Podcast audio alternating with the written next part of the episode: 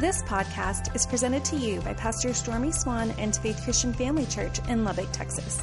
For more information, visit faithchurchlubbock.com. It just seems like Father's Day is never really a big deal. And in light of that, when you look at Mother's Day, there's more cards sent out on Mother's Day than any other day. But I believe God wants to bring back some significance to Father's Day. Because if we don't make it important, it'll never be important. And so this is kind of a, a resurrection Sunday for Father's Day because we're going to make a big deal about it because it is a big deal. Okay? So God bless all of you. If you need a Bible, raise your hand up real high. Go with me to the book of Judges, chapter 13. Judges, chapter 13. Now, we want to talk about how Father God views the ministry of fatherhood. Not the world, but Father God. And with Father God, you saw even in the video that it's, it's practical and it's spiritual. And so I believe for every one of us in here that God takes ordinary men with extraordinary potential and uses us to help our children and just others in our lives nowadays. So we're going to talk a little bit today about just fulfilling the call of the Father. And, and my goal is never to bash Father, guys. I'm not, I'm not here to say, man, we got to do this or do that. But I do sense right now that, that God is raising the bar back up in, in our lives as fathers. Judges chapter 13, verse number 1. Again, the children of Israel did evil in the sight of the Lord. Now, the reason he highlights the word again there, because this was the sixth generation or the sixth cycle of sin and, and, and disobedience. So, as if the Lord is saying to them, What will it take for you guys to follow God? So he goes on to say, And the Lord delivered them into the hand of the Philistines for 40 years. Now, there was a certain man from Zorah the, of the family of the Danites whose name was Manoah, and his wife was barren and had no children. And the angel of the Lord appeared to the woman and said to her, Indeed, now you are barren and have borne no children, but you shall conceive and bear a son. So this angel shows up and speaks to this man named Manoah's wife that she's going to bear a son. Now, this son would be a man named Samson. And if you recall the story of Samson, guys, Samson was extremely uh, strong physically. And so this is the, the story of how that, that Manoah was given inside information from this angel. Verse 4. Now, therefore, please be careful not to drink wine or similar drink, and not to eat anything unclean. Now, when this angel spoke this, he was speaking to this woman. And he's basically telling her, You're going to have to watch your lifestyle or your conduct in how you raise this child. And it's interesting, he deals with her conduct, her lifestyle. And I believe he still does that. Verse 5 For behold, you shall conceive and bear a son, and no razor shall come upon his head, for the child shall be a Nazarite to God from the womb, and he shall begin to deliver Israel out of the hand of the Philistines.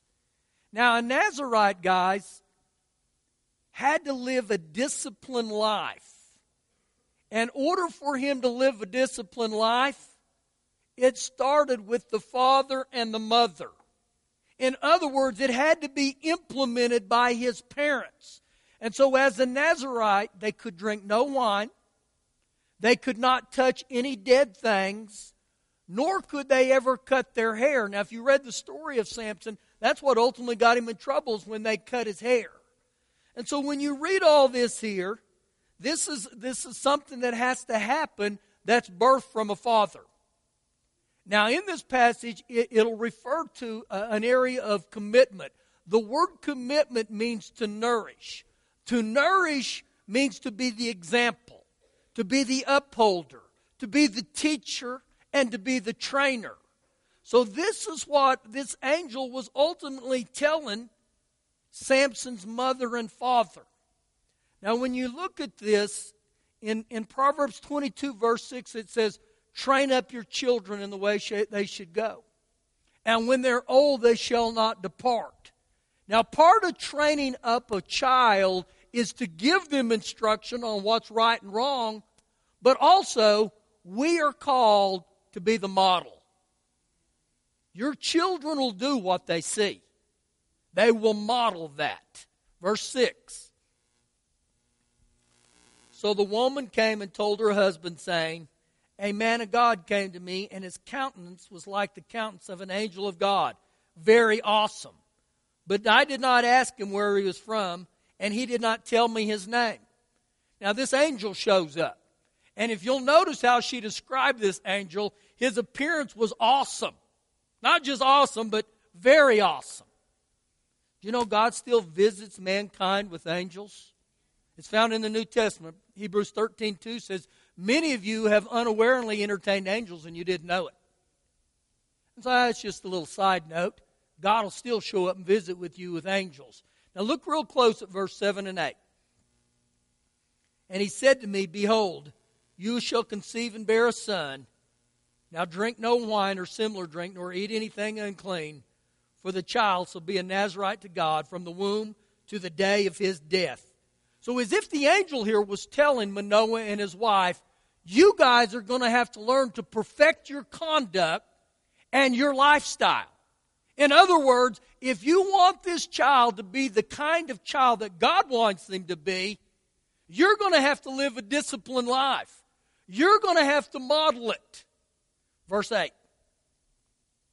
Then Manoah prayed to the Lord. Now think about Manoah here, guys. He's the father to be. And note real clearly here what Manoah's prayer was. And he said, Oh, my Lord, please let the man of God whom you sent come to us again and teach us what we shall do for the child who will be born. Do you know, I believe this personally? That God still looks for men and women that who will live for God, not only in their own lives, but they will teach and instruct others how to live godly, how to raise up their children in a godly home. And so go with me back into the New Testament to Mark chapter number 2. Mark chapter number 2. Now, in saying all that, that was Manoah's prayer. And he wanted, he wanted this angel to come back and instruct him and give him insight. You know, you think about this as a parent. When your children are born, the doctor, when you leave the hospital, he doesn't give you an owner's manual on how to deal with your children. A lot of the times, the only way we understand how to deal with our children is what's been modeled to us or when I begin to get into the Bible and let the heart of God change me.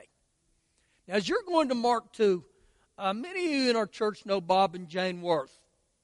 Jane told me after the first service that she had wrote her father a letter before, way before he had passed away. And in the letter, she had told her father how he had modeled the heart of God before her day after day. Her father dies 25 years later.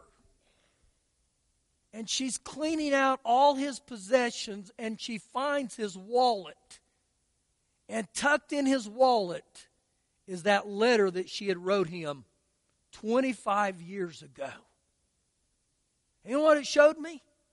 That letter that she took the time to write to her father meant the world to her father. He treasured it. Listen, guys, I encourage you. Man, go ahead and write the letter. Send cards. Do something, okay? Do something to honor. Mark chapter 2, verse 1. And again he entered Capernaum after some days, and it was heard that he was in the house. Immediately many gathered together so that there was no longer room to receive them and not even not even near the door. And he preached the word to them talking about Jesus. Then they came to him bringing a paralytic who was carried by four men now i want to stop there just for a second here and we're going to really really highlight verse 3 for for a minute. This man a paralytic this was how his life was was identified with. If you'll note here, guys, they did not call him by his name, They called him by his condition or his problem. Now, many times in the Bible, when you read stories, if you ever find where a father is mentioned and his son is mentioned, the reason that's mentioned there is for two reasons. Number one, that when a father is mentioned with the son, it gives his son status and identity. It also showed that the father was involved with his life. Now, I'm just going to quote this for you. If you were to look over a couple pages to Mark 10, verse 46, it mentions a blind man named Blind Bartimaeus. Not only does it mention his condition that he was blind, but it specifically lists his name. It says, Blind Bartimaeus, the son of Timaeus. And so when you read that right there, it shows that because of this guy's father, it gave him identity here. Now let's read this verse again because I want to add some things here. So he says here, Then they came to him bringing a paralytic who was carried by four men. So when I read here and I look at verse 3, the palsied man right here, we don't know his name. We don't know his father's name. We don't know that this palsied man ever knew his father. We don't know if this man's father disowned him, okay? We don't know that.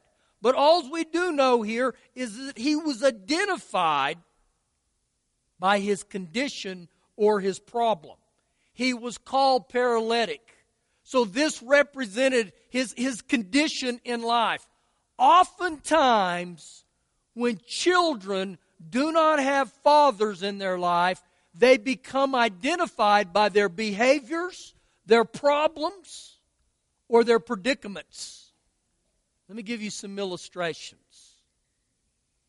troublemaker,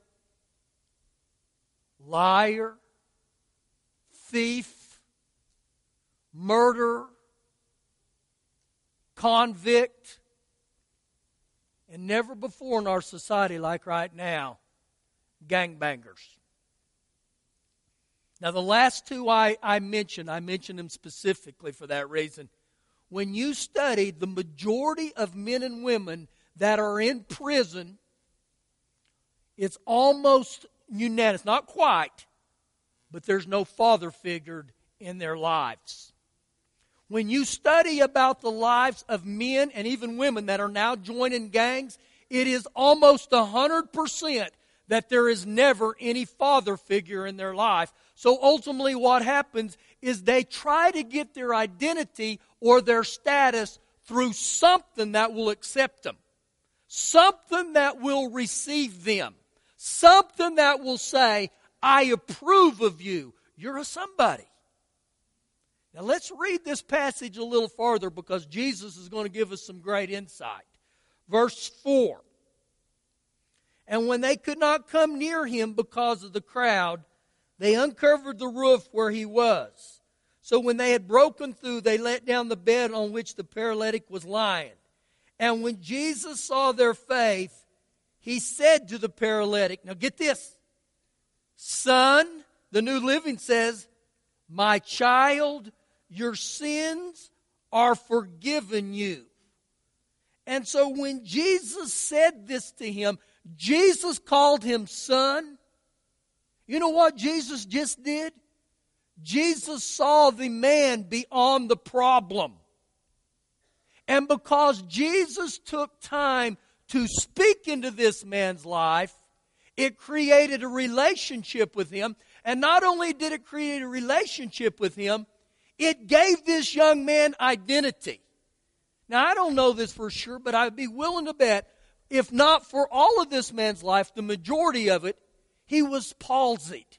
So you can imagine everything that was said to him for his whole life. And all of a sudden, this man who's known as the healer, he looks at him and says, Son. Now let's think just for a second. What do you think happened on the inside of this man when he saw that or he heard that? I believe there was a sense of approval that was dropped in his heart just because the words that Jesus said to him. Now let's keep reading this because it even gets better. And some of the scribes were sitting there and reasoning in their heart, Why does this man speak blasphemies like this? Who can forgive sins but God alone? But immediately when Jesus perceived in his spirit that they reasoned thus within themselves, he said to them, Why do you reason about these things in your heart? Which is easier to say to the paralytic, Your sins are forgiven you, or say, Rise, take up your bed and walk? But that you may know the Son of Man has power on earth to forgive sins, he said, or he spoke to the paralytic, I say to you, Rise, take up your bed, and go to your house. Immediately he rose, took up the bed, and went on the presence of them all, so that they were all amazed and glorified God, saying, We never saw anything like this. Now, I said this gets better. You know why it gets better? Jesus identified this man as son before he ever forgave him. Jesus identified this man as son before he ever healed him. Jesus modeled what his father had modeled to him. And so by saying that, what I'm showing you here is Jesus understood this guy wasn't perfect. And guess what? Our children won't ever be perfect. But yet he still reached out and called him son. And so what Jesus ultimately does here, he didn't put any qualifications on him. He didn't say, you're going to have to do this or this or this to be my son. Ultimately, what Jesus does here is he gives him status, he gives him identity, and Jesus, by calling him son, said, You're somebody. There's value upon your life because you're a human being. And I believe that's exactly what Father God is wanting us not only to model, but I believe God's wanting us to breathe that everywhere we go that we just value people because they're people. And if you hadn't understood that before, people are important to God. And just turn back a page or two to, to Mark chapter 1. Look at verse 11.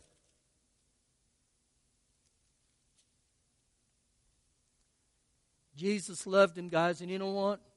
Jesus just called him son. It wasn't that Jesus said, you know what? I'm going to buy your love. I'm going to give you everything you want.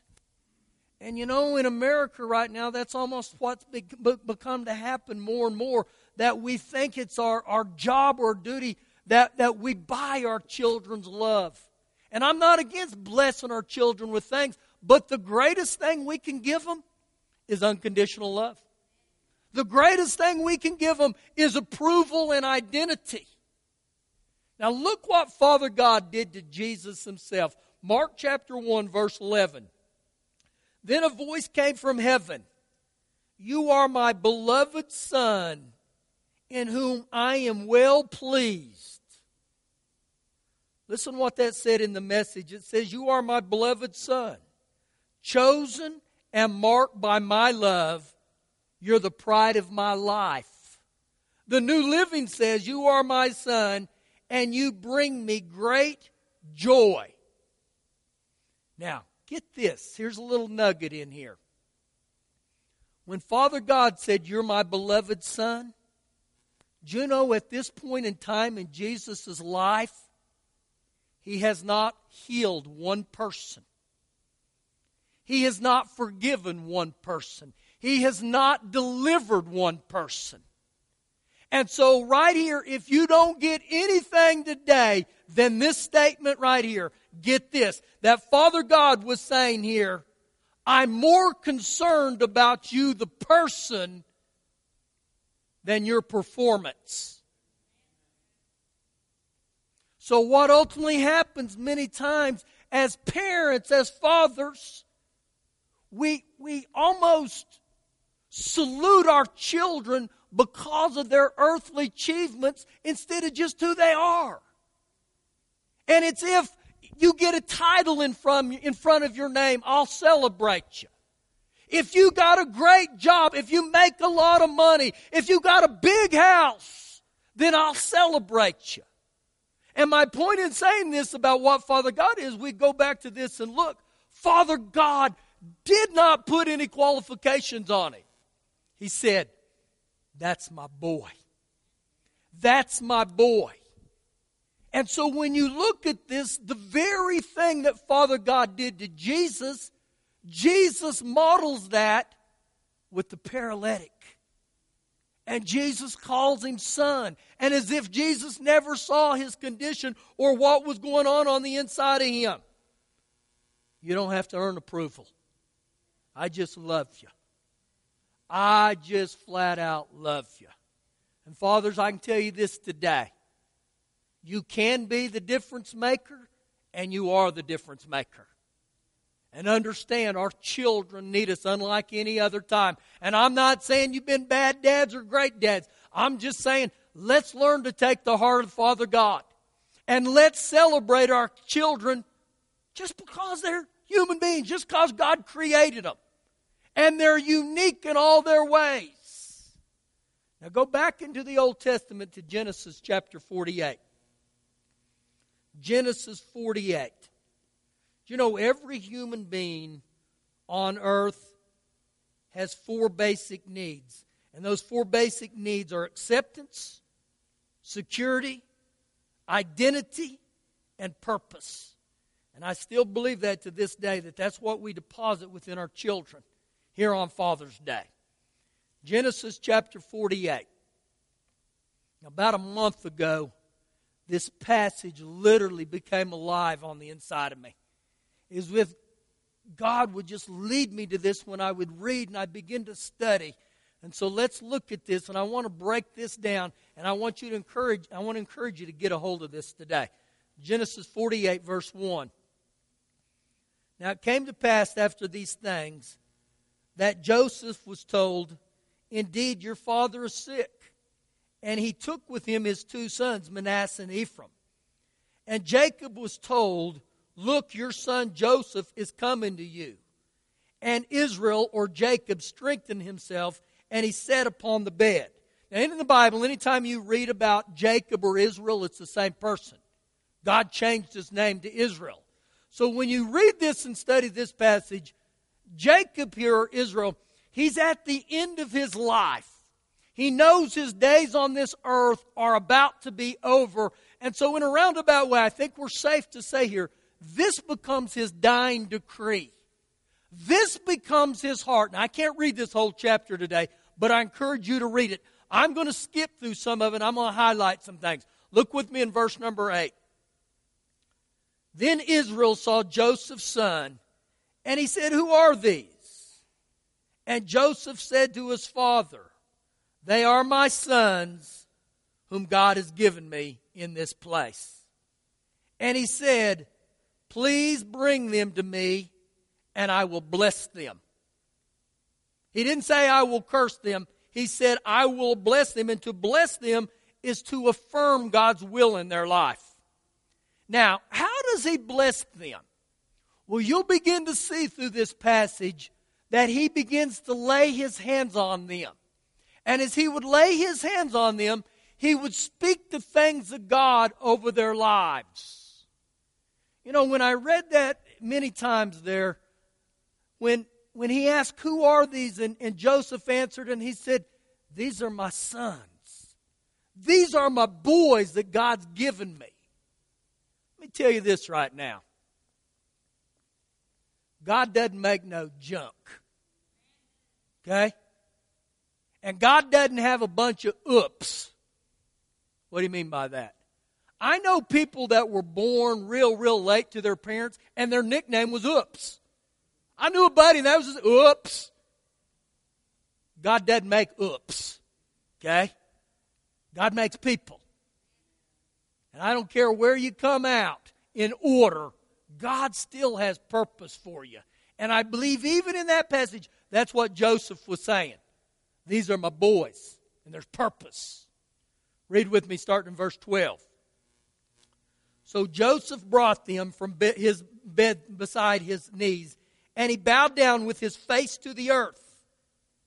And Joseph took them both, Ephraim with his right hand toward Israel's left hand, and Manasseh with his left hand toward Israel's right hand, and he brought them near to him. Then Israel stretched out his right hand and laid it on Ephraim's head, who was the younger, and his left hand on Manasseh's head, guiding his hands knowingly, for Manasseh was the firstborn. I want you to get this. Here's, here's Jacob at the end of his life. And these grandsons come into his presence. And he lays his hands on them. He lays his hands on them. And this is such a big deal in his life that he refused to die until he could depart the laydowns of his hands. You know, I heard it said this way impart before you depart. And I believe that's what he was doing.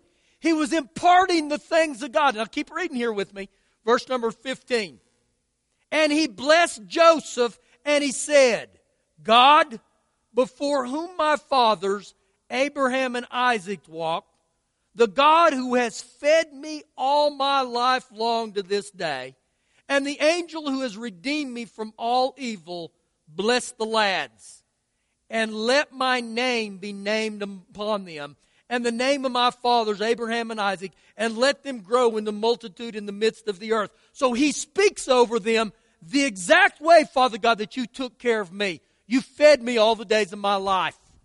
You protected me against evil. And then he brings back in his founding fathers that were before him, the patriarch Abraham and Isaac. And so you know what he's saying to them? I want to depart a spiritual legacy in you. And the very things that Abraham gave to Isaac and Isaac gave to me, I'm giving them to you. And God still does that to this day.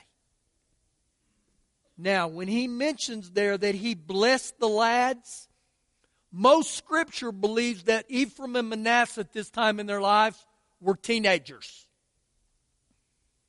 If they were teenagers, and I did a little calculating, I believe Joseph was somewhere in his 50s.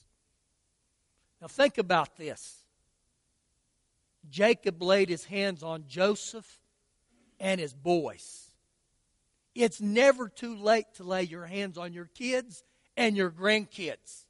I don't care if they're five or 50. We can still impart before we depart.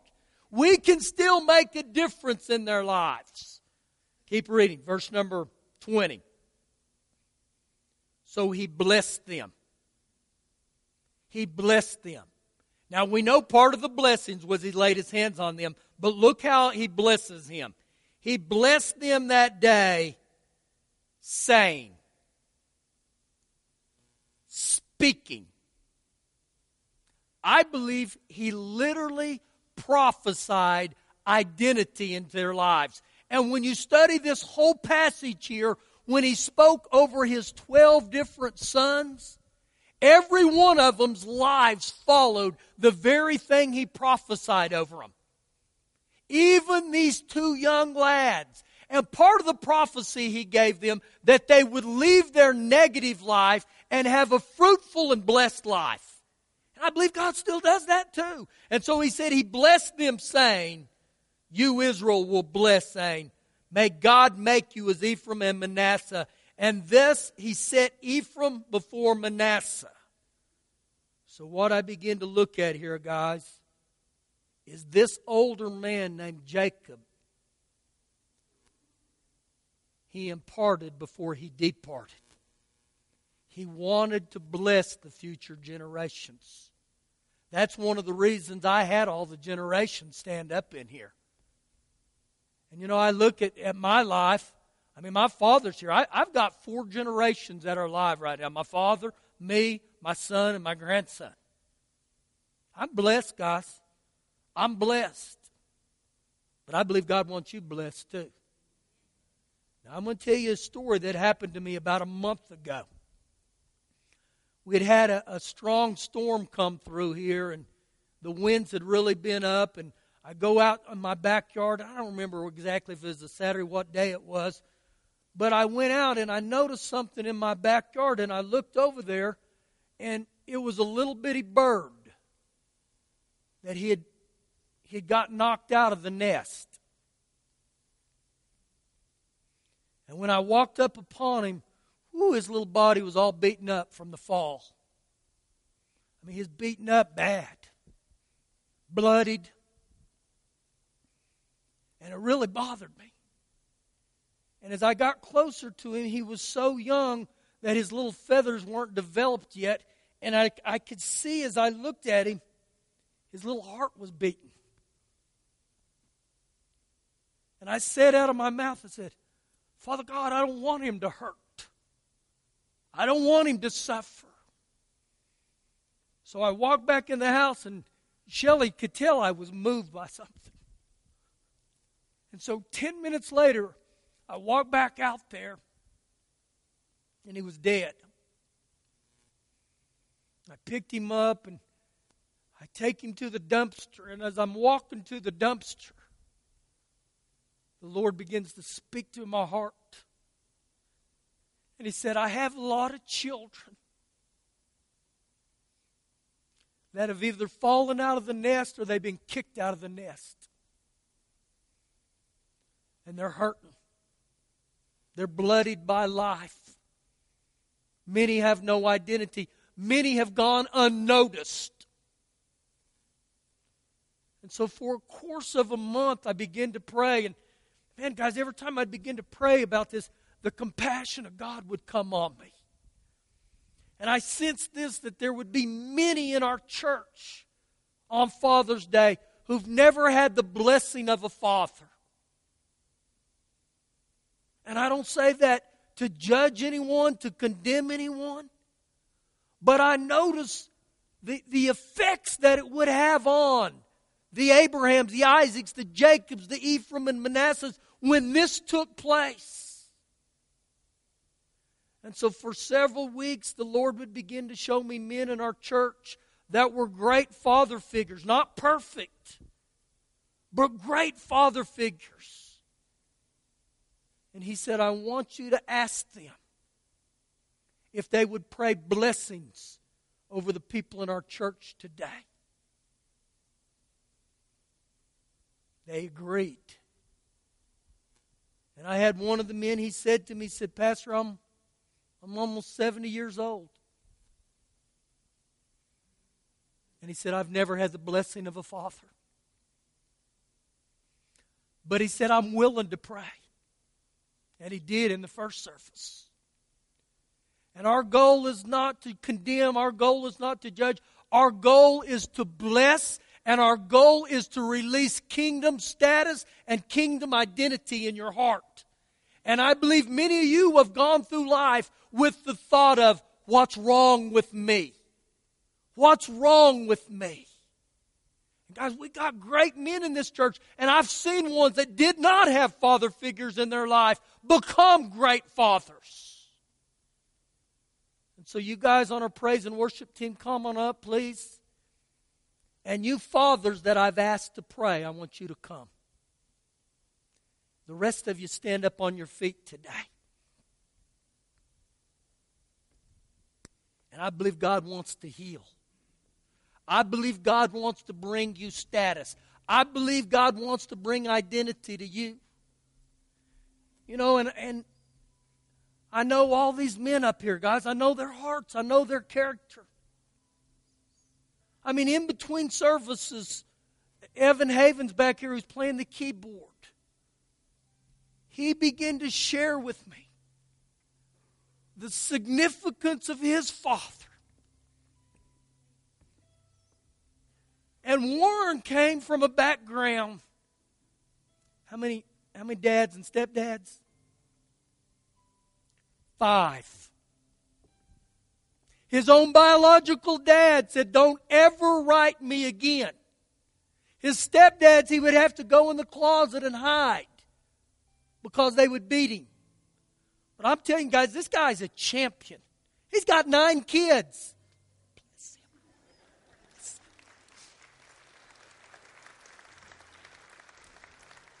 And his kids are good kids. They love Jesus. I could tell stories about every one of these guys up here. Great men, yes. Perfect, no. But here's the goal this morning.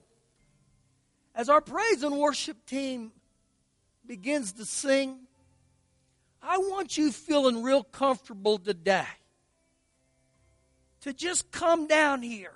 And I don't care how old you are, how young you are, your marital status. That's not important. Just as it's more about you, the person, than your performance. We want to bless you. And I told all these guys throughout the week, I said, I am praying and I'm believing God that when you come down to them, not only will they lay hands on you, they will have prophetic utterance and they'll speak a word that's in due season for each of you. Thank you for listening to the podcast. For more information, visit faithchurchlubbock.com.